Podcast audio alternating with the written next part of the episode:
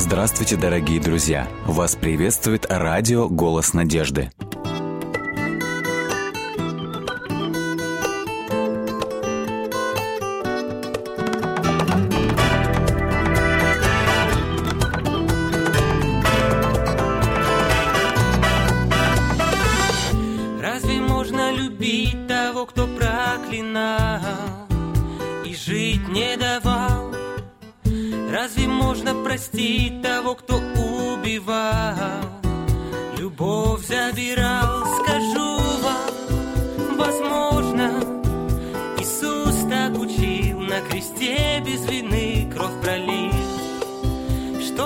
Жили, любили, Он путь проложил, никого не забыл.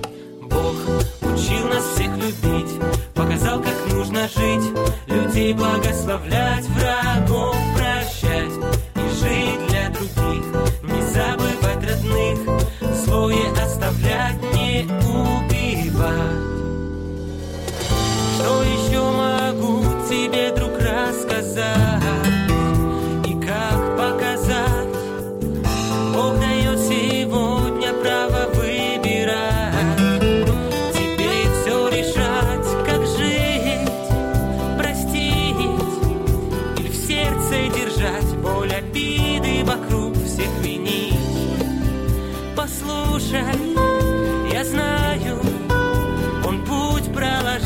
никого не забыл.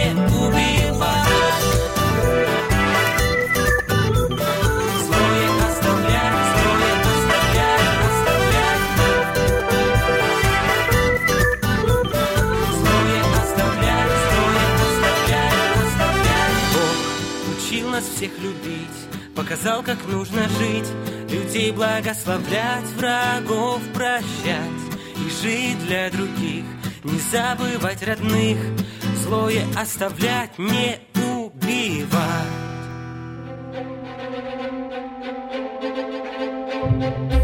В эфире радио «Голос надежды» программа «Территория разумного замысла».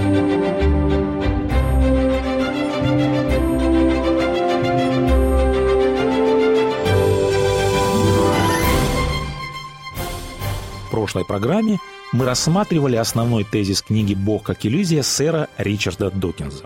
В данной программе будут выделены противоречия, которые связаны с основным тезисом книги.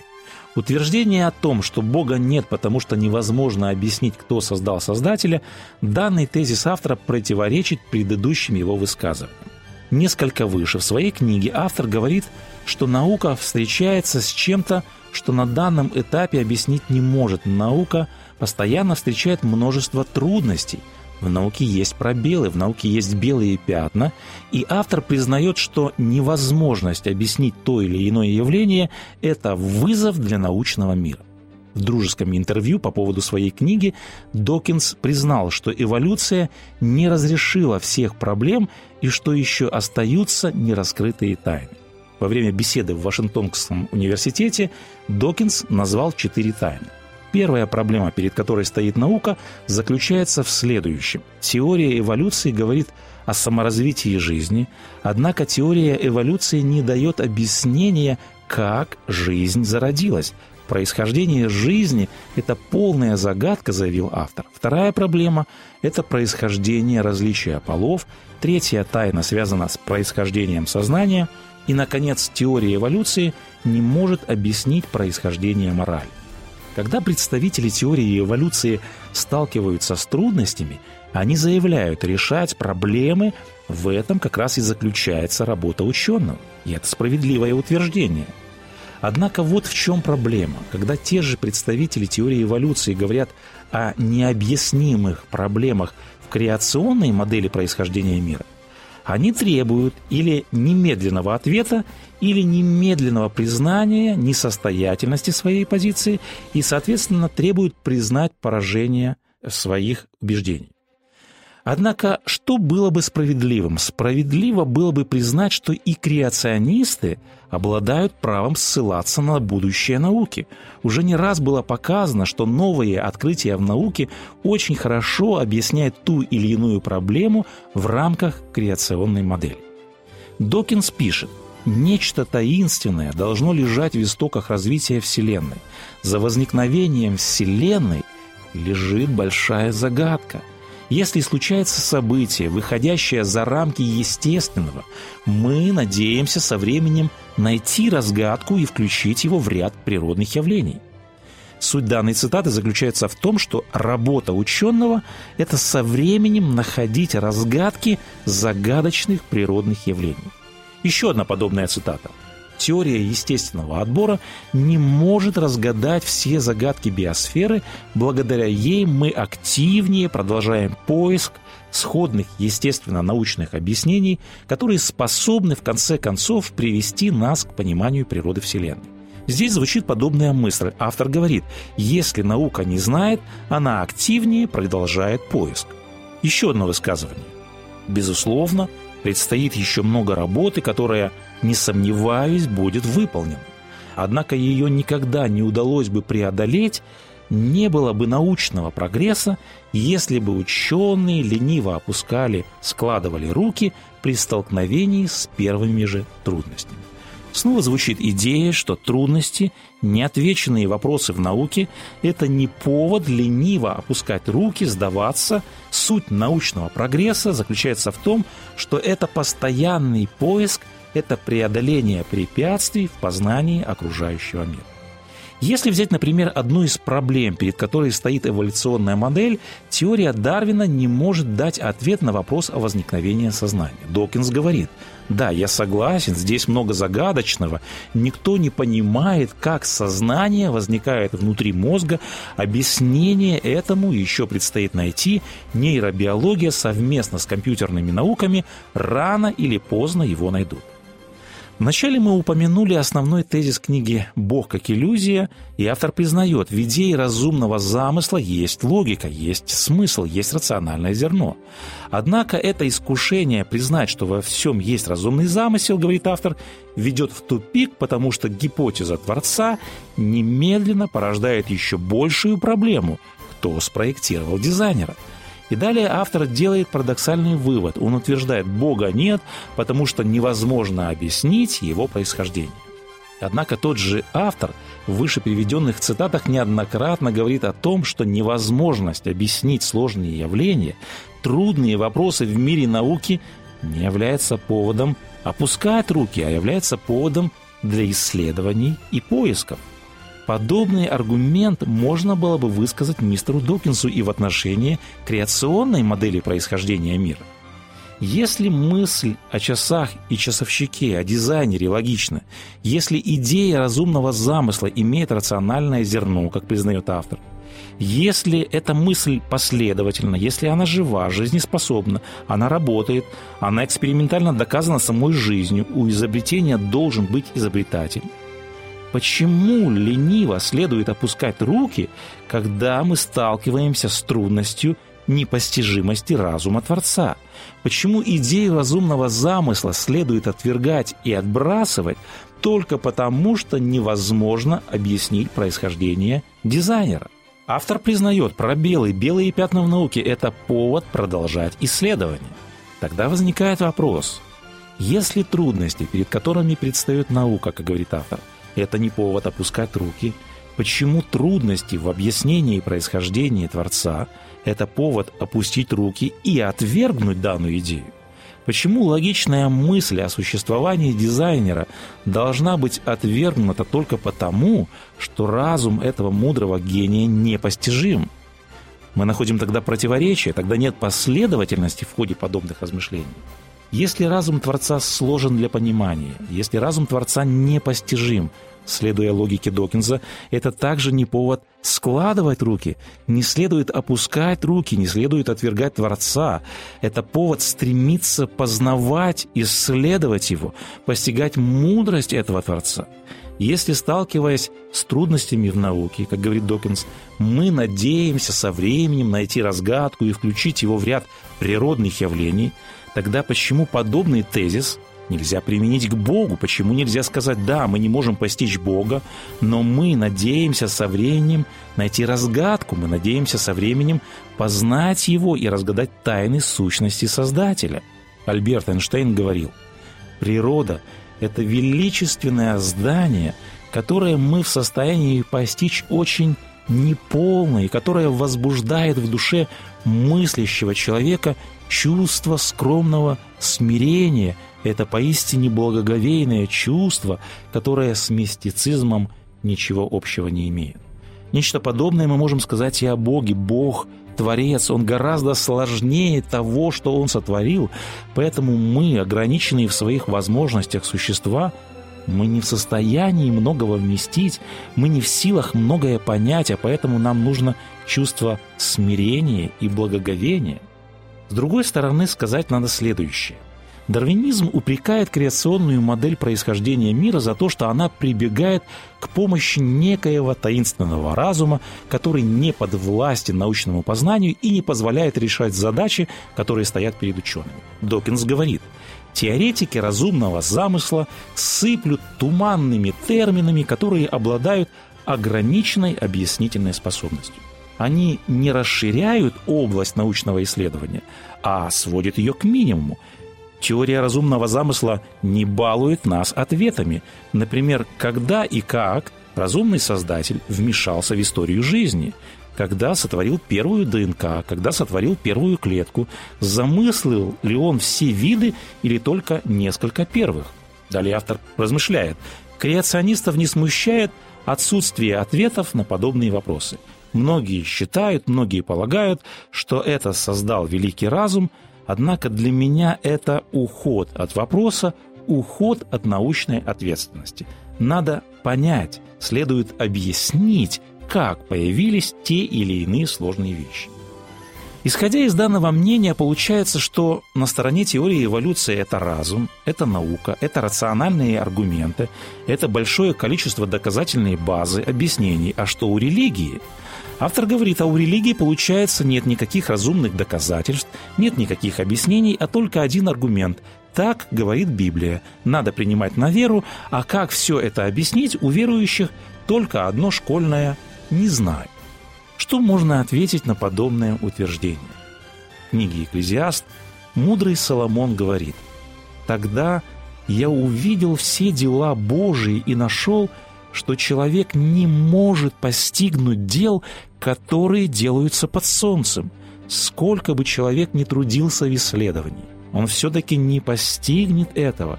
Если бы какой мудрец сказал, что он знает, он не может постигнуть этого. Это важная мысль. Есть многие вещи, которые постигнуть, понять, объяснить невозможно нашим ограниченным разумом. И это нормально. Лев Шестов, религиозный мыслитель, по этому поводу писал главной задачей изысканий человека, в том числе научных и философских, было во что бы то ни стало выкорчевать, с корнем вырвать, изгнать из жизни тайну и таинственность. Тайна, тьма, тайна – самый страшный враг человечества, как утверждается. Далее автор продолжает. Существующие мировоззрения оборачиваются темницей ищущего духа, поскольку в подобных мировоззрениях философы стремятся все рационально объяснить, чтобы все стало видным, прозрачным, чтобы в жизни не было или было бы как можно меньше проблематичного и таинственного, человек более всего боится неизвестности и прячется от нее за различными догмами. Подобное мировоззрение, которое подмечает автор, породило так называемый культ разума. Разум провозгласил себя божеством, которое все может понять, все может постичь, все может объяснить, все может разрешить. Как некто сказал, Бог – это то, во что превращается разум, когда пытается вырваться за пределы доступного нашему пониманию. Что есть наш ограниченный разум? Наш мелкий, как атом, разум многого не может вместить, многого не может понять, а поэтому Священное Писание пытается научить человека жить в неизвестности. В Библии сказано следующее. «Сокрытое принадлежит Господу Богу нашему, а открытое нам и сынам нашим». Господь говорит в Священном Писании. «Мои мысли не ваши, и мои пути не ваши пути». Если есть логика в идее разумного замысла, тогда не следует изгонять из мира тайну относительно происхождения непостижимого Творца – Господь Бог находится за пределами времени и пространства. Господь Бог находится за пределами научного познания и библейское утверждение «в начале Бог сотворил небо и землю» оно не антинаучно, оно за гранью возможностей науки. Блес Паскаль однажды писал «Первым шагом разума является признание того, что наш разум ограничен – Последним шагом разума является признание того, что за его пределами есть еще много неизведанного. Разум, который еще не пришел к подобному заключению, слаб и не развит, говорит Блес Паскаль.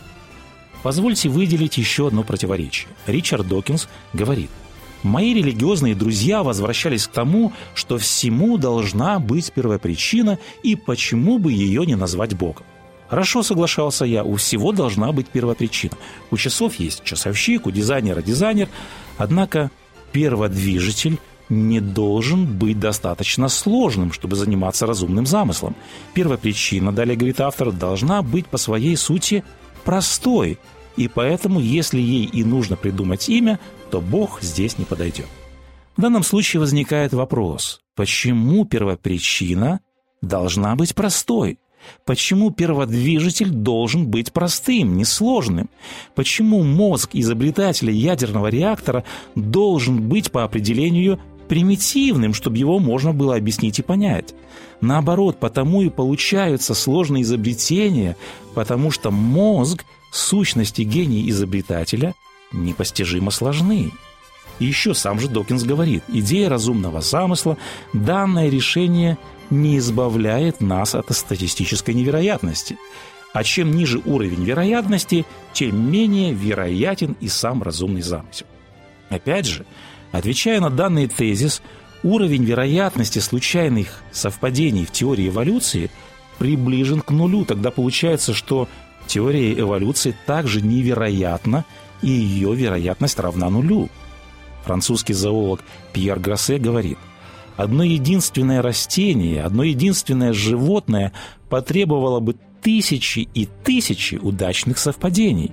Скорее, пыль, переносимая ветром, воспроизведет на холсте меланхолию Дюрера, чем произойдет ошибка репликации в молекуле ДНК, которая приведет к образованию глаза. Нет такого закона, который запрещал бы фантазировать, однако науке это не к лицу. Ученые, которые верят в такую непостижимую метаморфозу преобразования, они имеют один единственный аргумент. Когда возникает вопрос, как объяснить, что столь сложные вещи могли произойти случайно, они говорят при достаточном количестве времени. Дайте только время, говорят они, и материя возникнет из ничего, из материи произойдут сложные формы жизни, а хаос сам собой превратится в идеальный порядок. Время – это универсальный инструмент эволюции, который решает тысячи проблем, говорят они. Надо сказать, что не все ученые считают подобным образом. Креационист Кен Ховинд указывает на парадоксальную непоследовательность ученых, которые игнорируют любые свидетельства в пользу существования Бога. Ученый вспоминает известную сказку о царевне лягушке, он с иронией замечает, если от поцелуя принца лягушка превращается в царевну быстро – то это сказка. А если она превращается медленно, тогда это наука. Доктор философии Джонатан Свифт, автор многих статей и работ по креационизму, пишет в своей книге «Величайшая мистификация».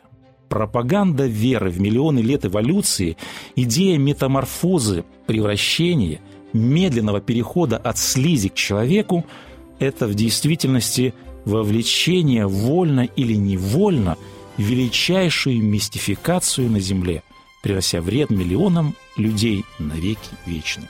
Текст Священного Писания гласит «Он гоняется за пылью, обманутое сердце ввело его в заблуждение, и он не может освободить души своей и сказать «Не обман ли в правой руке моей?»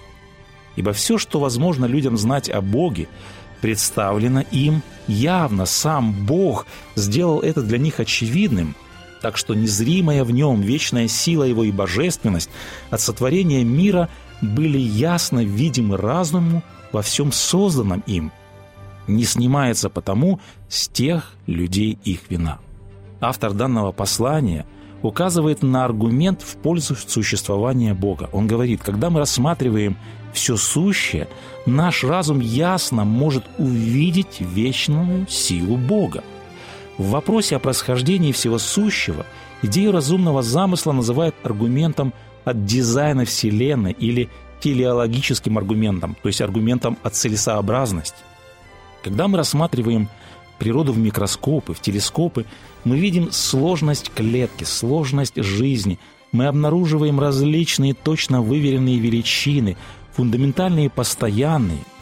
И реальность такова, что жизнь в нашей Вселенной может существовать только потому, что эти и многие другие числа были тонко и независимо друг от друга уравновешены. Единственным убедительным объяснением данного факта может быть только то, что так она была однажды задумана. Британский космолог и астрофизик Мартин Рис сказал следующее – Куда бы ни посмотрел физик, он видит примеры точной регулировки. Все четко выверенные постоянные создают впечатление, что кто-то взял их и четко настроил и отрегулировал. Об этом еще издревле говорил текст Священного Писания. «Небеса проповедуют славу Божию, и о делах рук его вещает твердь». Он сотворил землю силою своей, утвердил вселенную мудростью своей и разумом своим распростер небеса.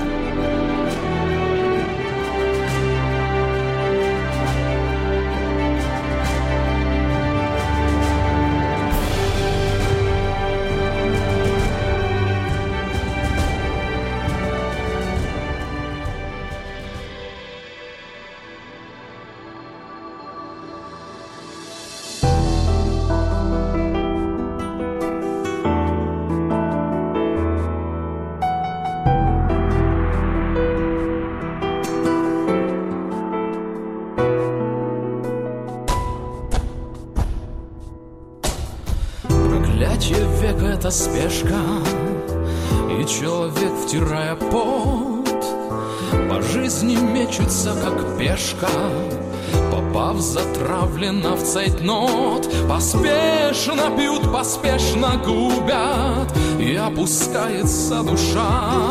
Поспешно бьют, поспешно любят, А после каются спеша. Но ты хотя бы однажды в мире, Когда он спит или кипит, Остановись, как лошадь в мыле, Почуяв пропасть у копыт. М-м-м.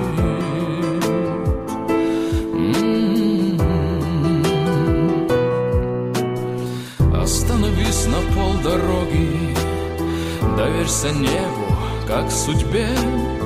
Подумай, если не о Боге, хотя бы просто о себе. Под шелест листьев обесшавых, под паровозный хриплый крик, пойми, забегавшийся жалок, Остановившись, оглянись, пыль сует и сует сметая, Ты вспомни вечность наконец, И мне решительность святая Вольется вновь, как свинец.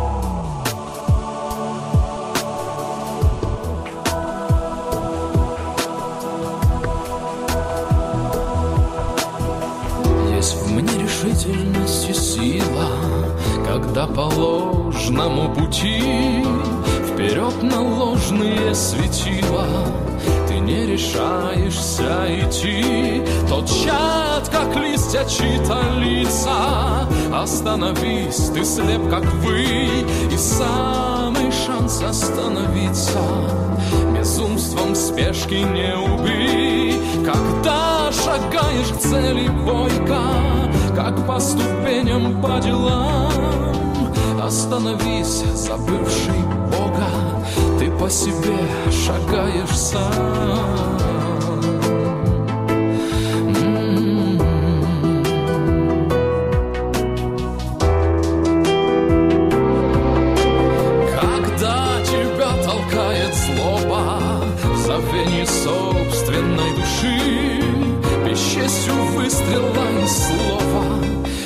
Поспеши, не согреши, останови себя вслепую, он население земли, замри, летя из кольта пуля, и бомба в воздухе замри, о человек, чье имя свято, поднял глаза с молитвой ввысь, среди распада и разврата, остановись, остановись.